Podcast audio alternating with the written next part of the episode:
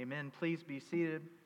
If you have your copy of God's Word with you this morning, I do invite you to turn with me to the book of Luke, the book of Luke, chapter 1. We will be beginning our Advent series this morning looking at Luke 1 1 through 25. You can also find the text for this morning on the insert inside of your bulletin, along with a brief outline of today's message. As you're turning there, I just want to thank you uh, for the opportunity for my family to go and um, visit uh, my parents um, and Lisa's parents in Mississippi. It was a great week off last week. I had a wonderful time in uh, the church when I came to uh, Reformed teaching and, and joined this denomination, uh, First Presbyterian Church Jackson. It was a true blessing last Sunday to be with them, to worship the living God there. Uh, but we can honestly say that we missed you and we missed being here. And so it is a delight to be back um, with you all this morning. And it's a delight to start our Advent series. Over the next several weeks, uh, we will be looking at uh, scenes from Luke chapter 1 and Luke chapter 2. Um, to quote Luke and uh, his goal for this book, to hear an accurate account of what took place so that each of us may have certainty to that which we have been taught. And I've titled this series for this Advent Prophecy and Promise. As we look at prophecies fulfilled, I think Luke does an excellent job in this. Um, he, uh, even more so than the other gospel writers, has a very pointed uh, look at uh, Old Testament fulfillment in the New, and as well as the promises that those fulfilled prophecies offer to us, the church today. And so, as we go through the four Sundays of Advent and even in our Christmas Eve service, we will be looking at prophecy uh, and the promises that those prophecies being fulfilled offer for you and for me today. It is no coincidence that Christ would be born under the conditions he came into the world. No one should have been shocked, especially the church, especially the Pharisees and the leaders of their time, who were to study the Old Testament and to understand the scriptures and to be ready when Christ would come. In fact, his, his um, coming was really foretold well, um, I would say, in the Old Testament. And yet they failed in their job and they were surprised, and many would deny this.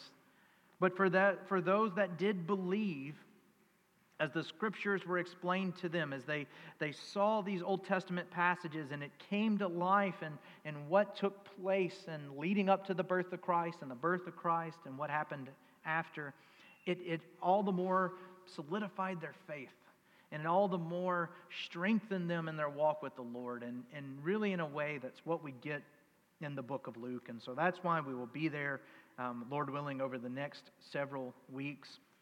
And this morning we will begin um, at the beginning of this gospel. With that in mind, would you please follow along with me as I read for us the Word of God this morning, Luke chapter 1 verses 1 through 25. Inasmuch as many have undertaken to compile a narrative of the things that have been accomplished among us, just as those who from the beginning were eyewitnesses and ministers of the word have delivered them to us, it seemed good to me also, having followed all things closely for some time past, to write an orderly account for you, O most excellent Theophilus, that you may have certainty concerning the things that you had been taught. In the days of Herod, king of Judea, there was a priest named Zechariah of the division of Abijah, and he had a wife from the daughters of Aaron, and her name was Elizabeth. And they were both righteous before God, walking blamelessly in all the commandments and statutes of the Lord. But they had no child because Elizabeth was barren, and both were advanced in years. Now, while he was serving as priest before God, when his division was on duty, according to the custom of the priesthood, he was chosen by Lot to enter the temple of the Lord and burn incense. And the whole multitude of people were praying outside at the hour of incense. And there appeared to him an angel of the Lord standing on the right side of the altar of incense. And Zechariah was troubled when he saw him, and fear fell upon him. But the angel said to him, Do not be afraid, Zechariah, for your prayer has been heard. And your wife Elizabeth will bear you a son, and you shall call his name John. And you will have joy and gladness, and many will rejoice at his birth. for he will be great before the Lord. He must not drink wine or strong drink, and he will be filled with the Holy Spirit, even from his mother's womb. And he will turn many of the children of Israel to the Lord their God. And he will go before him in the spirit and power of Elijah, to turn the hearts of the fathers to the children, and to the disobedient to, and the disobedient to the wisdom of the just, to make ready for the Lord a people prepared. And Zechariah said to the angel, How shall I know this? For I am an old man, and my wife is advanced in years.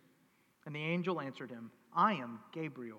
I stand in the presence of God, and I was sent to speak to you and to bring you this good news. And behold, you will be silent and unable to speak until the day that these things take place, because you did not believe my words, which will be fulfilled in their time. And the people were waiting for Zechariah, and they were wondering at his delay in the temple. And when he came out, he was unable to speak to them, and they realized he had seen a vision in the temple. And he kept making signs to them and remained mute. And when his time of service was ended, he went to his home. After these days, his wife Elizabeth conceived. And for five months she kept herself hidden, saying, Thus the Lord has done for me in the days when he looked on me, to take away my reproach among people. The grass may wither and the flower may fall, but the word of the Lord will stand forever. He has promised in His Word it will set out to do everything He has desired of it.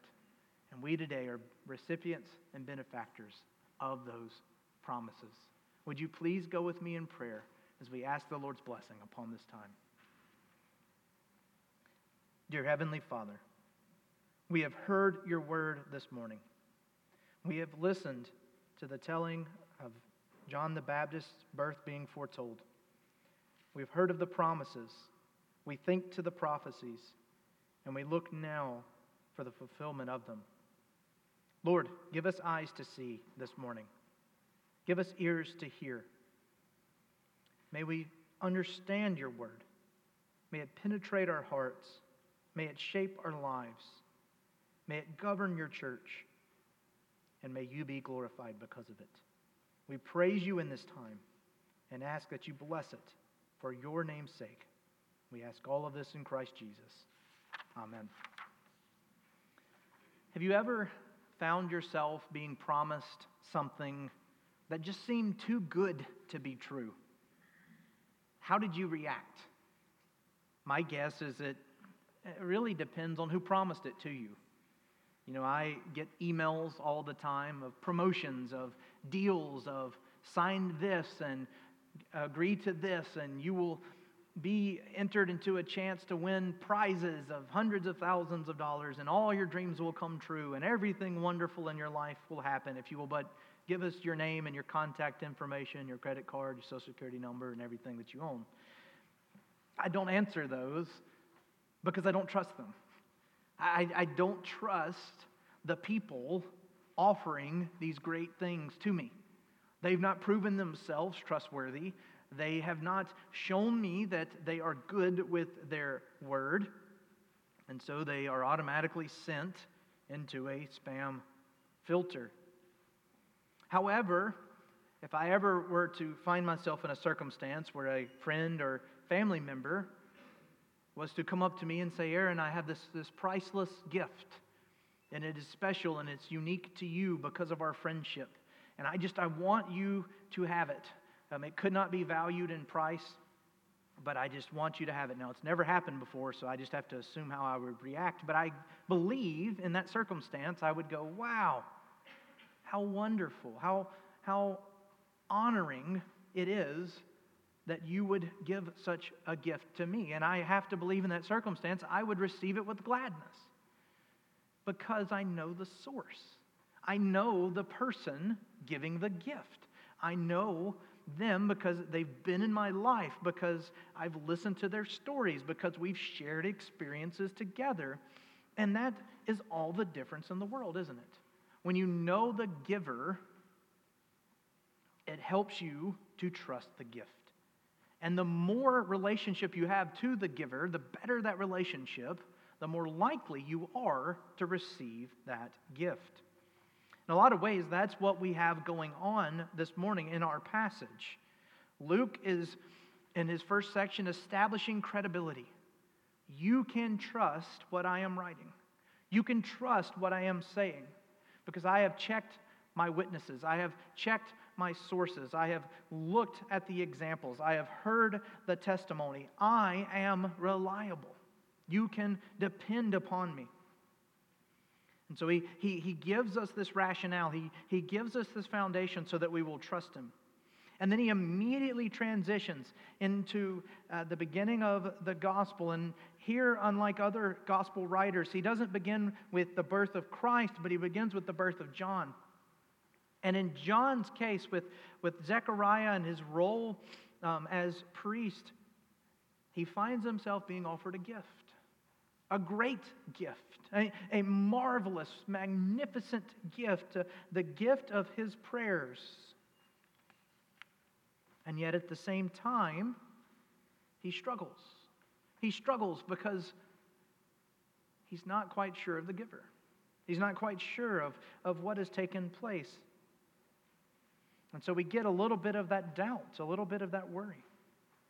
And this morning, on our, our first Sunday of Advent, we're going to consider this passage really in, in three movements. And as we do, I think it, it gives us a great foundation for thinking about the birth of Christ and thinking about the Advent season and all of what it means. The first movement we will see is in verses 1 through 4, and it is that section where Luke is, is offering himself as a reliable witness. He's offering the prophecies of this book as reliable and as true. And so that should give us confidence. And then the second movement, we will look at the foretelling of John the Baptist's birth. We will see that a prophet will come to prepare the way. And we can trust that because of what he's already said. And we find this in 5 through 17. And then, thirdly, in the third movement, we learn about Zechariah's reaction to the promise. And in this, we find a very honest example of what it looks like to doubt God to doubt the promises of God in our lives. This is an important lesson for us today, and it's one I want to make sure we focus on in verses 18 to 25. Three movements preparing us, getting us ready for the coming Savior, each in their own unique way. So, would you please follow along with me this morning as we look at each of these movements, beginning with the certainty Luke offers us and what is written in his gospel? And we don't have to wonder. Um, if you were with us, um, we started a series here at this church. We went through the book of Luke, through the Gospels. If you can remember all those years ago, back at the beginning, when we started this series, Luke tells us very clearly he's a great writer, thesis statement up top. What is the purpose of this book? What are you doing? And Luke says, I want you to have certainty to that which has been done. I want you to have confidence in that which we have seen. And what you have been told, I want you to believe it. Let us simplify that a little bit. Luke, um, really, what he is saying is you can trust the gospel because of these biblical proofs. And all throughout his letter, all throughout his writing, if you look at the various scenes in the book of Luke, Luke, in an orderly and accurate and detailed way, gives evidence after evidence after evidence after evidence after evidence to who Christ is, what he came to do, how it ties to the Old Testament, and why we should believe it. I really love his gospel for that purpose. Luke very clearly, so that you may have certainty and what you have been taught. He lays it out for us. And he takes all of this, and we know again in the introduction to his letter, he's writing this to a man named Theophilus. Now, we're not exactly sure who Theophilus is, but Luke writes Luke and Luke writes Acts to Theophilus, most likely a political figure of uh, this time. Uh, some believe he was a close friend of Luke, and um, even listening to Matthew Henry, uh, Matthew Henry believes that he was converted by Luke's ministry. Uh, that, in fact, Luke baptized Theophilus.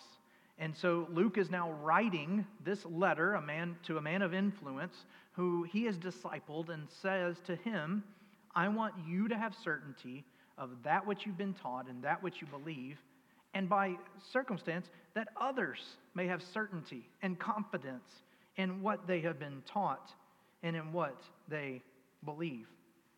And wrapped up in all of this, and I, I really think this is one of the major themes in, in Luke's gospel, Luke writes in such a way that God is the focus. Every scene, every moment, every detail, every event, we are to take as God as the focus. That God is first and foremost. And think about that. Think about the importance of that in our world today. Think about that and, and how the broader church preaches and, and what's being taught um, by the evangelical churches. We do not teach, or Luke certainly does not teach, that the gospel is being your best self through wealth and prosperity. Many in the biblical times suffered and struggled, many endured hardships of great degree. John the Baptist himself would go through extraordinary trials to the point of being beheaded because a man at a party wanted to please a woman who danced for him. We do not teach, and Luke certainly does not teach, that man is at the center of existence. Rather, the biblical message is that our lives are about glorifying God and about enjoying Him forever. We were created for worship. And it's apparent from the beginning to the end, especially in Luke's gospel, that God created us for the worship of Him. And so, in this introduction, in this section of thesis and, and of gathering his objectives, Luke is saying, I want you to worship God. I want you to trust God. I want you to rely upon God. I want you to believe God and focus upon God. And that he gives even before the first story is told, even before he tells us about the birth of John the Baptist, even before Gabriel visits Zechariah. He starts here because everything else will be built upon it. Because if we can't settle here, if we can't understand this, then all the rest falls apart. And think about this in, in the season that we're in, in this time of year. It is so easy to get lost in the gifts and the parties and the, the activities. It is easy to get overworked. It's, it's easy to wear ourselves out. I'm, I'm reminded of a, of a story I, I heard once of a tired mother with three kids in tow getting into an elevator um, after Christmas shopping, and she's beat down and worn out. And I know some of you understand what that's like. And She's getting on this packed elevator. You hear her exclaim, Whoever invented this holiday should be shot. To which one person in the back said, Don't worry, we hung him 2,000 years ago. There we go. It, it took a minute. It took, there it is. There it is. But how true is that? It is so easy to get lost in the busyness and the, and the, the doing of things that we forget why. Why do we celebrate? Why is this important? Why does this matter? It matters because we're talking about God. We're talking about our Savior. We're talking about who He is and what He has done. And to push it even further, we all know this. We live in a time where truth is subjective, where, where people's own opinions matter more than what reality is. Truth is truth to you. And as long as you and I can get along, you can believe your truth and I can believe your, my truth, and we're all happy. Fortunately, that's not how truth works. There is truth. There are certain things. And especially as we think about the Bible and, and what it tells us about God in the recording of history, Luke is not telling us to believe blindly.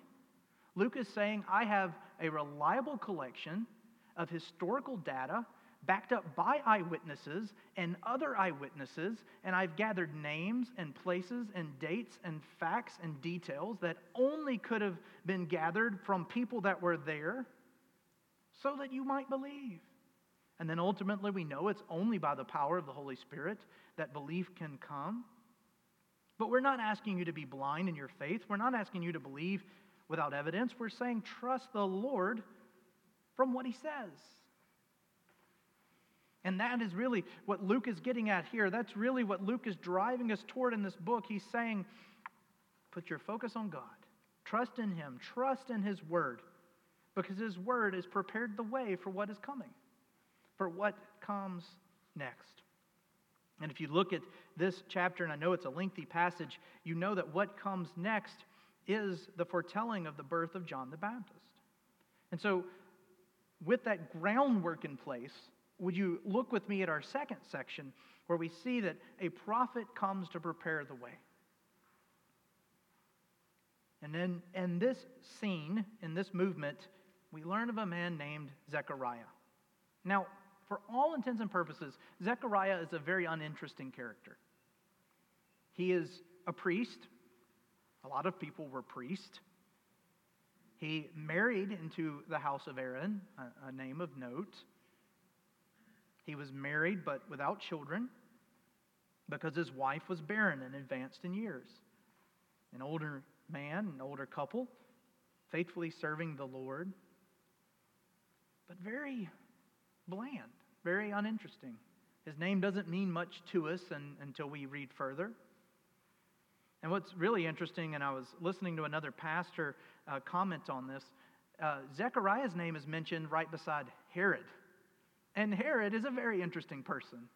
Not one you'd want to be friends with, and not one you'd probably want to get to know, but he is interesting. His name shows up all over the place. He is one who loves himself and his own beliefs and thoughts and practices. He wants to protect himself and his reign and his rule, and so he is very well known. And I, I really do believe, as, as this pastor commented, there's a significance there. You've got Herod, this person of, of importance, of status, and of value. He's mentioned, and then his name's gone, at least in this section. You have Zechariah, who's a nobody, who is of no consequence, of no significance, and it's through him that the gospel continues. How often is it that God uses those that are insignificant, that those of lowly status and lowly value to proclaim and push forth his plan of salvation? Time and time again, this is the case. Why? Because it takes the focus off of us and it puts it where it belongs back on God. But I do want to give Zechariah and Elizabeth credit. I, I, it it's kind of a, a misleading for me to tell you they're of no consequence or no significance because there's actually something very important we know about them. Luke tells us this they were both righteous before God, walking blamelessly in all the commandments and statutes of the Lord. They were significant. Their lives did matter. Why? Because they trusted God. They trusted His word. They followed His commands and they believed in Him. They rested in His promises for their salvation. And so let that just be a note for us as, as just a touch of an aside. Don't worry so much about where the world places value and where the world places meaning. We know of the name of Zechariah and Elizabeth because they trusted in the Lord. Who they were to God matters. And so, who you are to God matters. Who you are before your Lord and your Savior matters. It matters to him and it matters to us as the church. May we not take this for granted. Now, after a brief introduction to who they are, we zoom into uh, to a work schedule for Zechariah. Zechariah was a priest. It was his division's turn to serve in the temple. And by lot and, and by choice, he was to go in and give offerings of incense. This was a, a, a special task. It was one that um, rotated uh, through the priest, and so the lot fell on him. And while he was in offering incense, an angel appeared.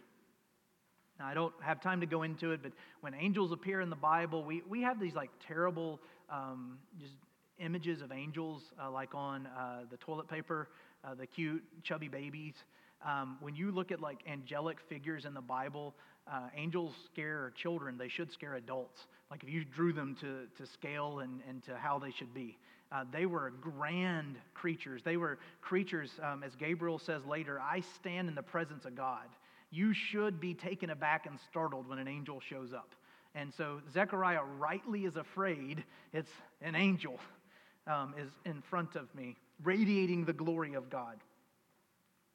so much so, er, almost every time an angel shows up, the first words out of their mouth is, Do not be afraid, because he's got to get them past that so he can give them the message. It's like, Calm down. It's okay. I'm here. Yes, I'm here. Now listen, because I have something to tell you. And what does he tell him? He says, Do not be afraid, Zechariah. Your prayer has been heard. Your wife Elizabeth will bear you a son, and you shall call his name John, and you will have joy and gladness, and many will rejoice at his birth. He will be great before the Lord, and he will go before him in spirit and power of Elijah. He will turn many of the children of Israel to the Lord their God.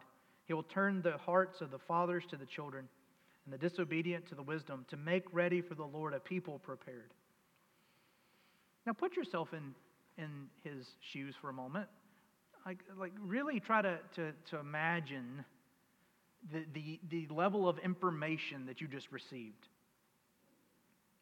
You were being faithful in your, in your duty as a priest. You were offering sacrifice or incense in the temple, um, and an angel shows up. That doesn't happen often. Um, very rarely in the, in, the, in the biblical account. And this angel, after you get over the shock, says, Don't be afraid your biggest prayer will be answered. And oh, by the way, he's going to be like a prophet of old. He's going to be filled with the Spirit from birth, and he's going to make people's hearts ready for the coming Messiah.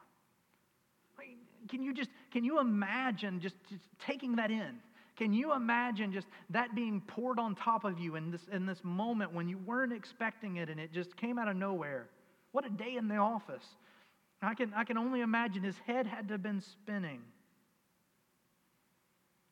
And then if you if, if there was any degree of clarity in Zechariah, and I'm not promising that there would, I'm, I'm thinking of my own life, your mind would zoom out and you would hear in what was just said glimpses of prophecy.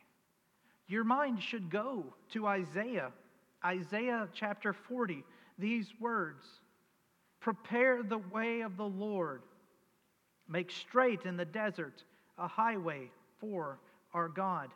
Matthew in his gospel says this was foretelling John the Baptist 1100 years prior. Maybe your mind, as you zoom out and as things start to close in around you, goes to Malachi. Malachi 3 1.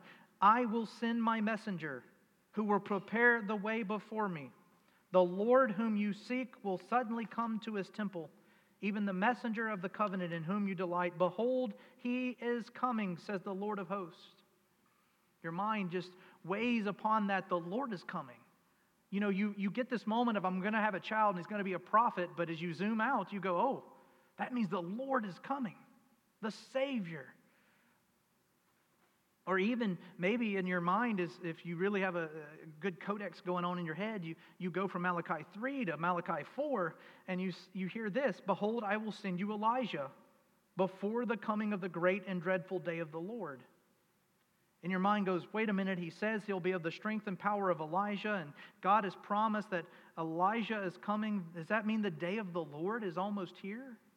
The Old Testament promise of the day of God's coming, the day of, of judgment and of salvation, the day in which God's people will be brought together and united under Him. Your head would have to be spinning after this. You would, you would really have to almost be dizzy with the weight of everything that's been told. But as you sit and you think about it, and as you really try to weigh that down, God has told us this day was coming. God has prepared us that this day would come. And, and Luke spent his first section saying, I'm going to tell you the truth. Not something made up, not something of my own accord, not something of my own account. And then he goes and he records through the power of the Holy Spirit these moments. Here is what's going to happen. And by the way, here's some proof of it. Here's where I've already said this will take place. Here's where it will look, what it will look like. God does wonderful things and, and how he prepares his people for what is to come. And, and John the Baptist's birth was certainly one of those things where he would prepare his people, where he would make them ready for the coming of the Lord. Really, John's ministry and purpose to get people ready for Jesus. And I believe that's why Luke starts here, where Luke starts with, with John the Baptist, and then we get the scene in, in Luke 2 um, with Jesus. He's telling us to be ready. You can trust me, now get ready. But I love, and, and um, we have to take a moment and, and look at Zechariah's response because it's, it's so easy to get wrapped up in these grand ideas and these grand promises and these grand stories. And, and we who can read the full account, we often forget what it would be like to be in that moment. Because in that moment, Zechariah does what? He doubts. He doubts. He doubts the promise. He, he doubts what he's being told. And in that, we really get a human response, a response that many of us would take, a response that many of us take even to this day. So let's take a moment and look at this final movement and admit that we often struggle to believe God's promises. And we have to be very careful. We have to be very careful to not go, okay, Zechariah, you, you're in a temple. You've got an angel who's glowing with the glory of God before you. Why did you doubt? I mean, come on. Like, really? Really? He's telling you this, and you go, eh, I don't know about that. But let's be honest. Wouldn't we too? I know I would. I, will speak for myself. I, you may be more sanctified than I am, but I wouldn't have. I don't even know if I could have spoken. Like, I, I, they probably would have thought that I'd been cast into speechlessness just from the fact that I'm still taking it in. Uh, it is very human. It is very natural to hear everything that Zechariah had been told and go, wait a minute, hold on, slow down. Can you, can you help me out here? Can you give me something so I, I know what's going on? Gabriel, in all of his glory and his might and, and the responsibility of his role, he says, I am Gabriel, the messenger of God. I have been sent by God to declare this message to you. And what I have said will come to pass. And by the way, when what happens comes to pass, Zechariah then understands everything he's promised is going to come true. That's really how prophecy works.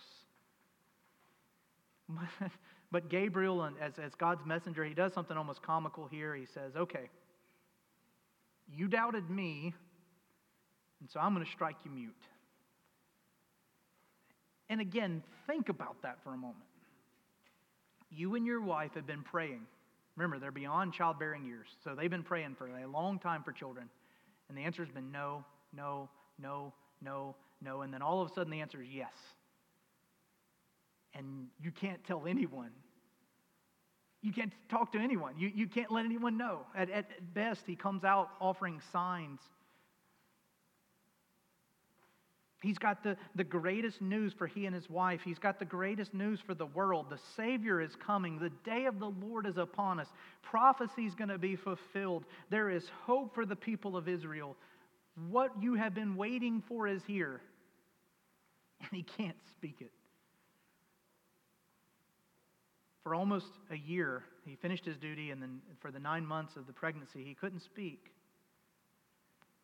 But during that time, don't you imagine in his head and his thoughts and his prayers, he's going, Praise God. God who keeps his promise, God who is faithful. A time of contemplation, a year of silence to think about all that has been told to him. And we know that he's excited because um, to, to move forward, to, when the child is born, he, he burst out in this, this um, just string of praises and, and string of God is so good and God is worthy of praise and how wonderful is this moment and how worthy is he for what he has done. But God strikes him mute so that he can think about trusting in the Lord. And I just, I just want to say this morning, dear Christian, we can be affected in a similar way today. Disbelief can rob us of the joy of the good news of the gospel. How often do we find ourselves looking at someone who professes faith and we go, nah, there's no way. There's no way. The life that they once lived, what they came out of, there's no way. We're often quick to disbelieve, aren't we?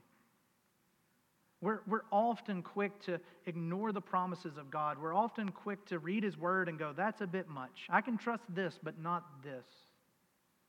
Look at the virgin birth. It is illogical. But how many people shut it down? There's no way. Because they refuse to believe. Their, their disbelief robs them of a great truth. It doesn't make logical sense, but it's what God did.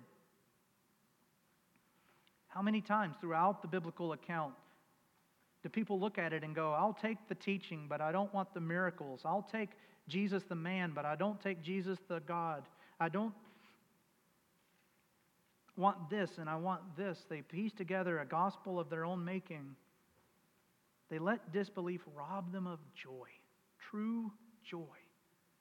Zechariah's disbelief for a whole year, he could not express his joy. And what had happened? Even worse, how often do we do this to ourselves? How often do you find yourself saying, There's no way God will forgive me for this again? I've sinned that sin too many times. My sin is too great. Surely God will not listen. He's tired of me at this point. I'm not that important. My life doesn't matter. How often do we find ourselves, whether we express it out loud or in the quiet of our own heart, doubting God's promise to love us and provide for us?